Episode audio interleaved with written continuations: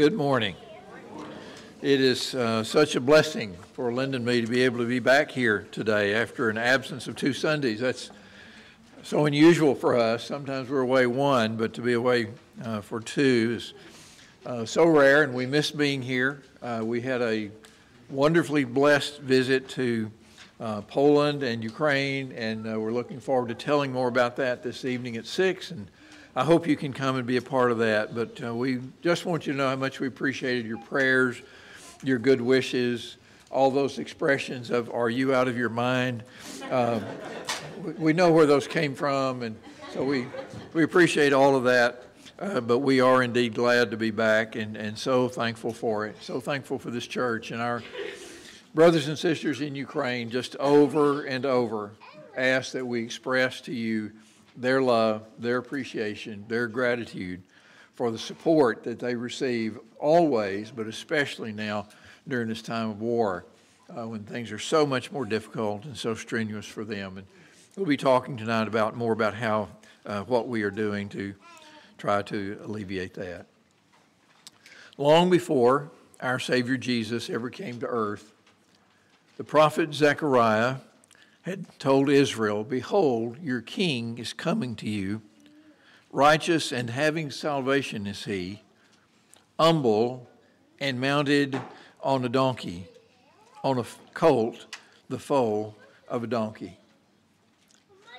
But did you know that before Jesus came, no one, no one thought that humility was a good thing?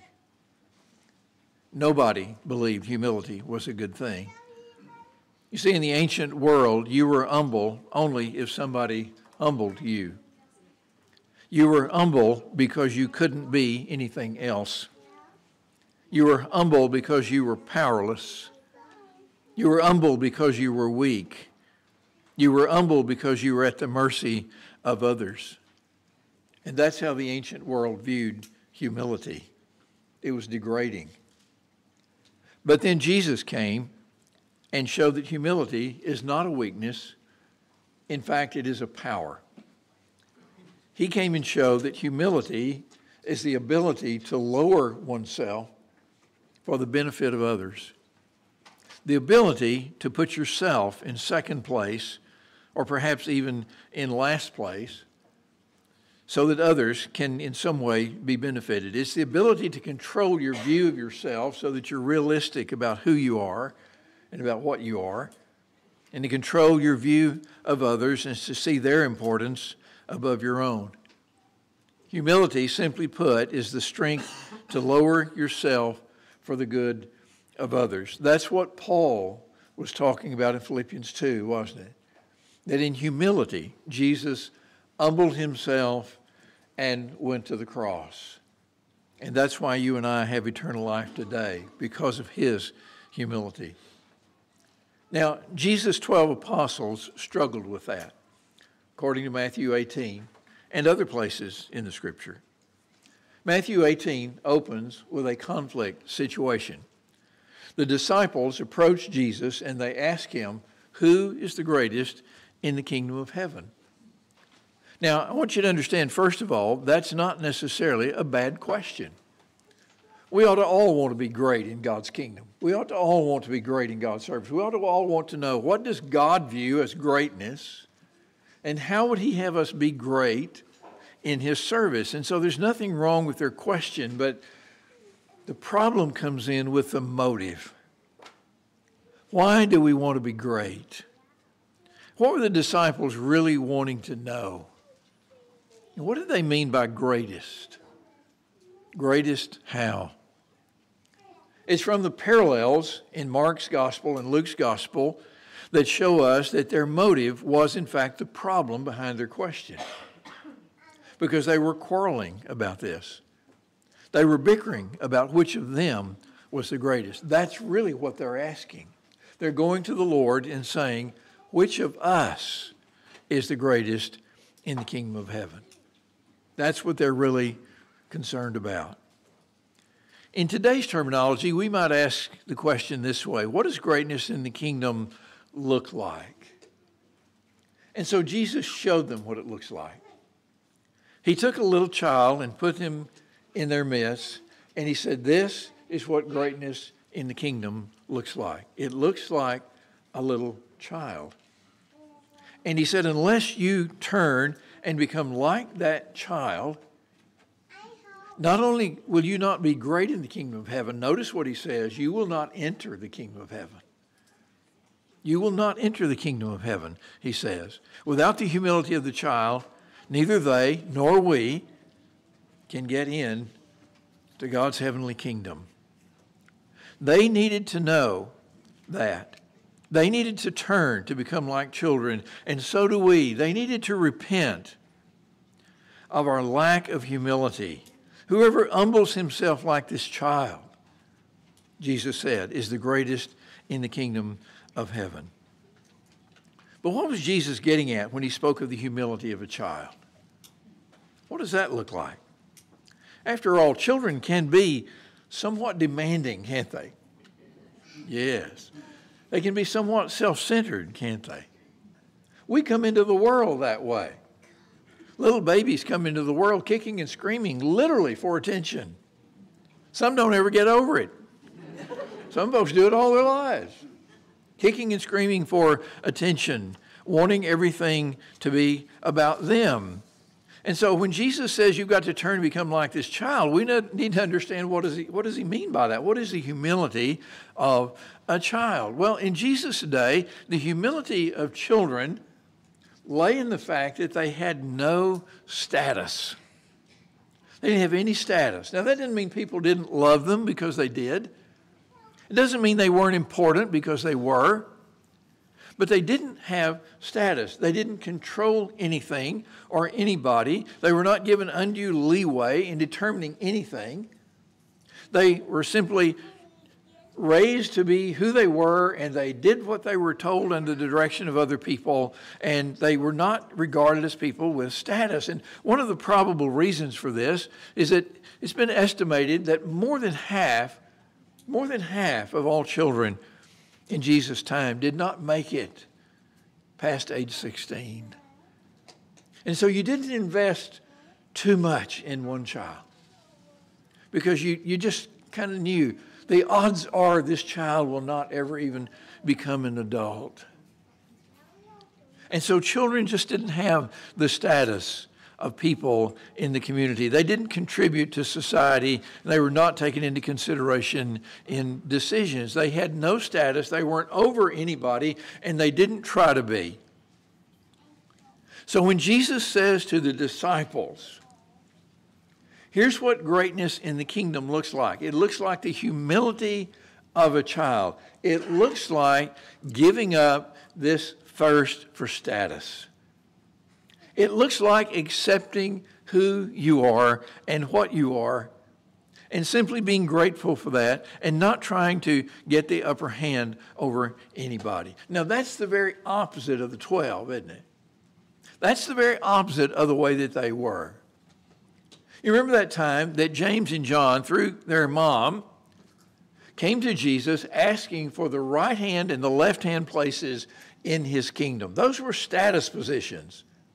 It's like asking to be made vice president and secretary of state when you get into the kingdom. We want those positions of authority. We want to be closer. We want to be right next to you. We want to be the number two and number three figures in your kingdom. We want that kind of power. We want that kind of status. What were they doing? They were trying to get a leg up on the other 10. And the other 10 didn't fail to notice that. And the Bible says that they were indignant when they heard it.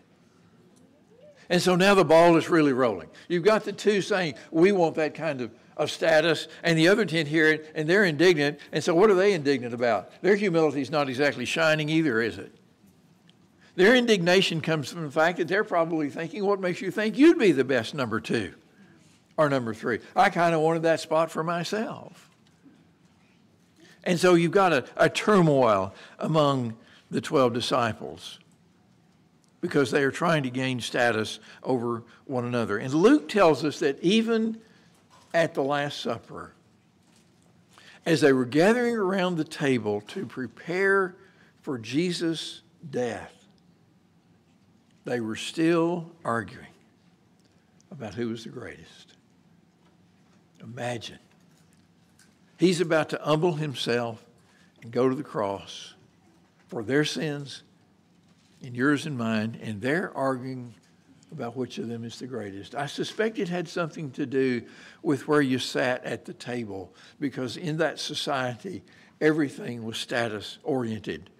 And so, where you sat at a dinner, where you sat at the table, had to do with who you were and your level of importance as compared to everybody else. And so you can just kind of see them coming into that upper room and they're kind of jostling one another and they're trying to get to that place right next to Jesus and they're asking each other, What makes you think you belong there? I think you ought to sit there. You go sit down there. Why should I go down there? You go down there. They're still arguing about who is the greatest in the kingdom of heaven. And I suspect that that's the reason why John 13 says that at that supper, Jesus took a bowl of water and a towel, and, and he got down on his knees and he went around and he washed their feet. The lowliest task given to the lowliest servant. And Jesus took it in order to teach an object lesson in humility.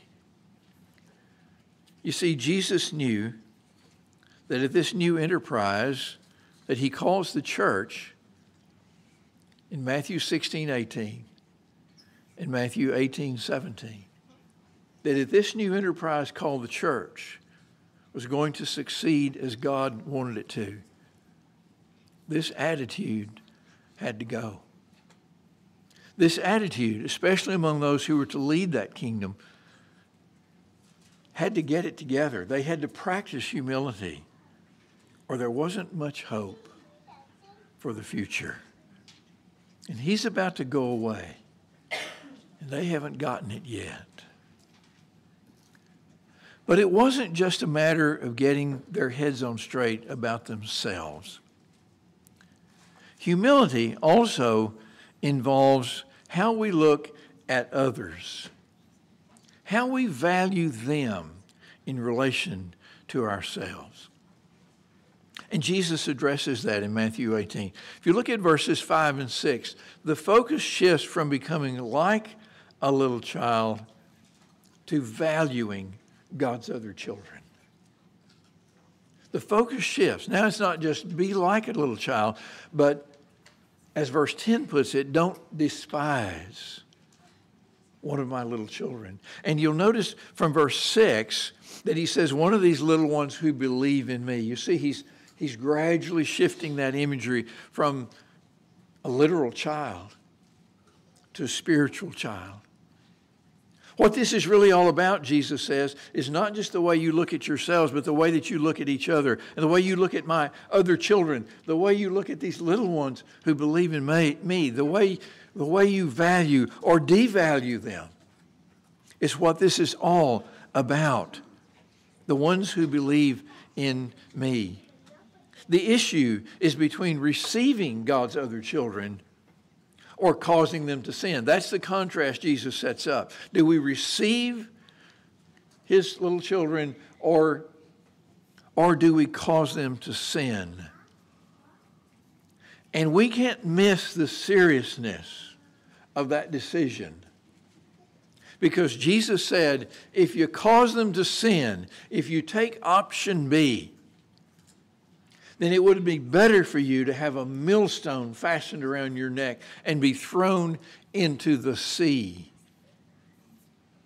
That would be better than what awaits us if we don't receive one another. Verses 7 to 9 may sound like a change in subject. Jesus says, Temptations to sin are bound to come. But woe to that person by whom the temptation comes. He's not changing subject because notice back up in verse 6, he had talked about causing one of these little ones who believe in me to sin. He's still talking about humility.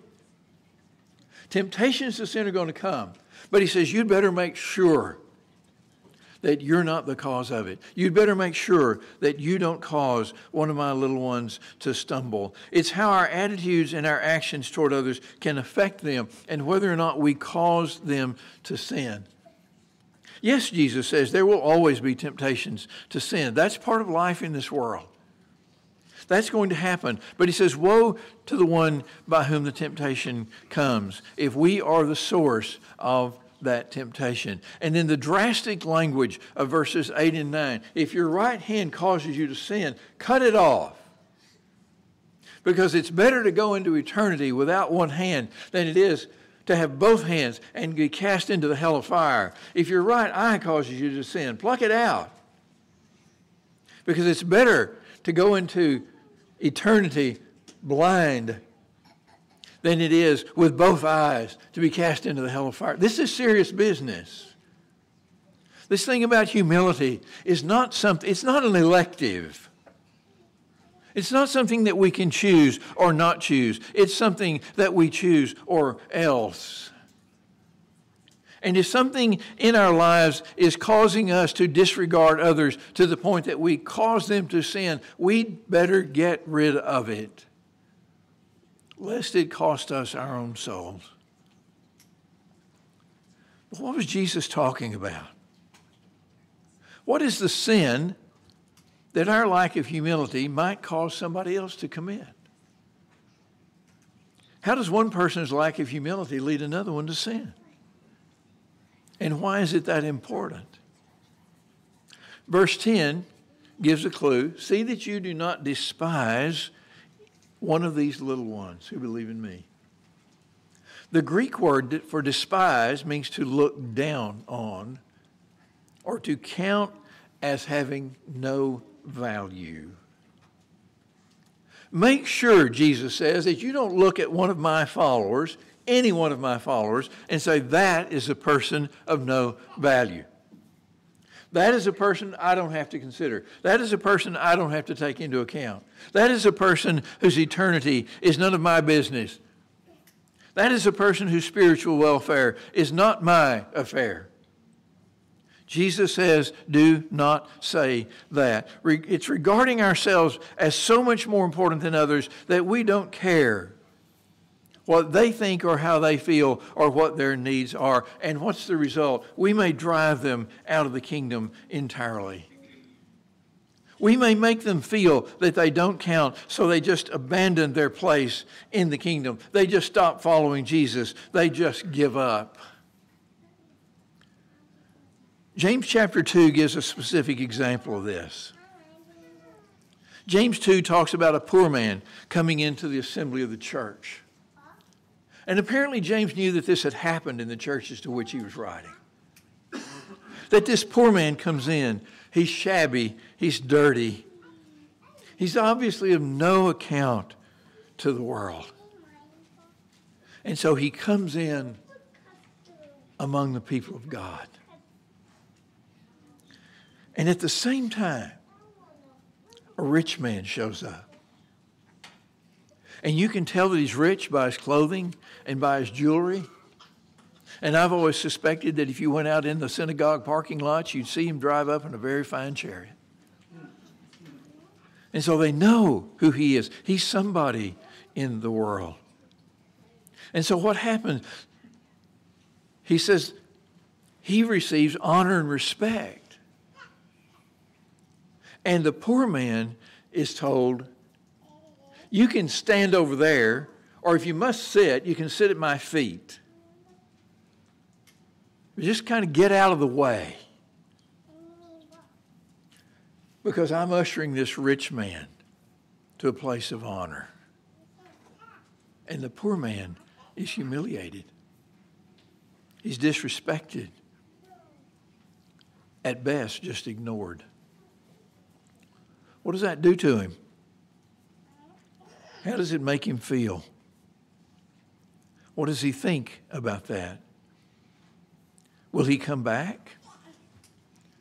Does God value him if those who are supposed to be God's people don't? But it's not just about rich and poor. Paul, in 1 Corinthians 11 22, expresses the same concern when he talks about the Corinthians going ahead with their meal and making such a travesty of it that he said, It's not even the Lord's Supper that you're eating. Because they refuse to wait for their poorer brethren who have nothing to bring to the table, literally. They can't contribute to the meal. And so the others just go ahead. They, they don't count. They're not bringing anything anyway. They don't even know how to make a banana cream pudding. And, and so just forget them. Let's, let's eat. And what does Paul say? He said, You have dishonored, you have humiliated the poor. You have humiliated them. And what does humility have to do with that? It has everything to do with it. We tend to treat some folks better than others because they make us feel better about ourselves. Plain and simple.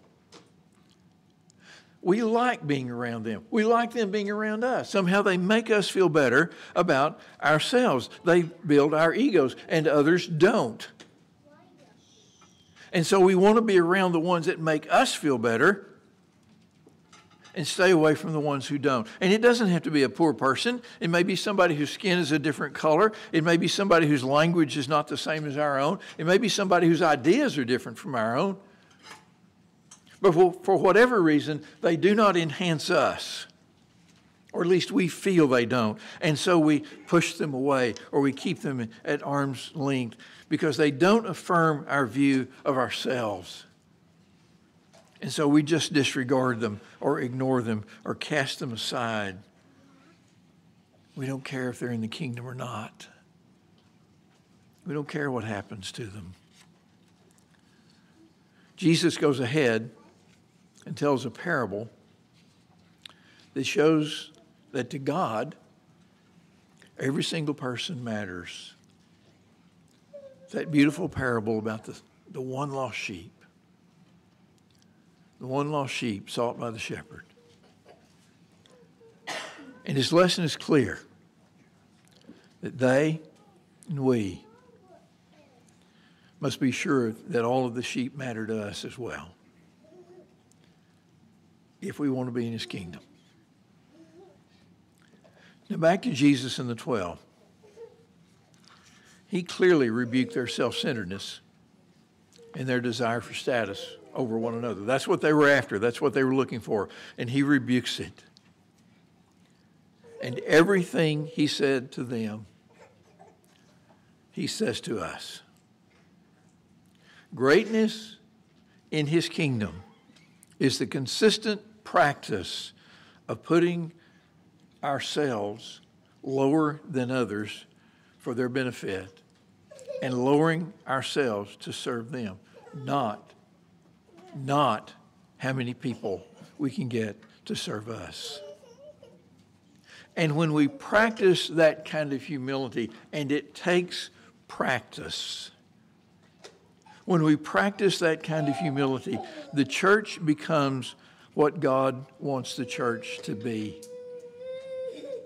And until we're practicing that kind of humility, we are nothing like His kingdom and we will fail at being his people. And the world will know that we are not, we are not truly following the one who humbled himself and became obedient unto death.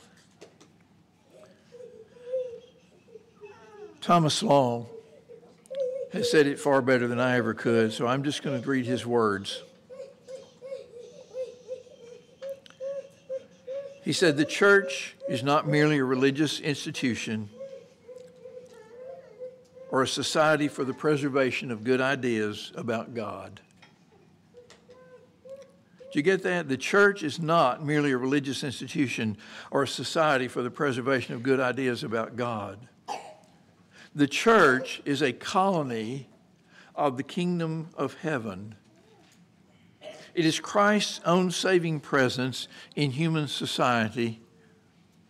In the terms of Matthew's gospel, the church is the salt of the earth, the light of the world, the leaven of mercy in the loaf of the world's misery.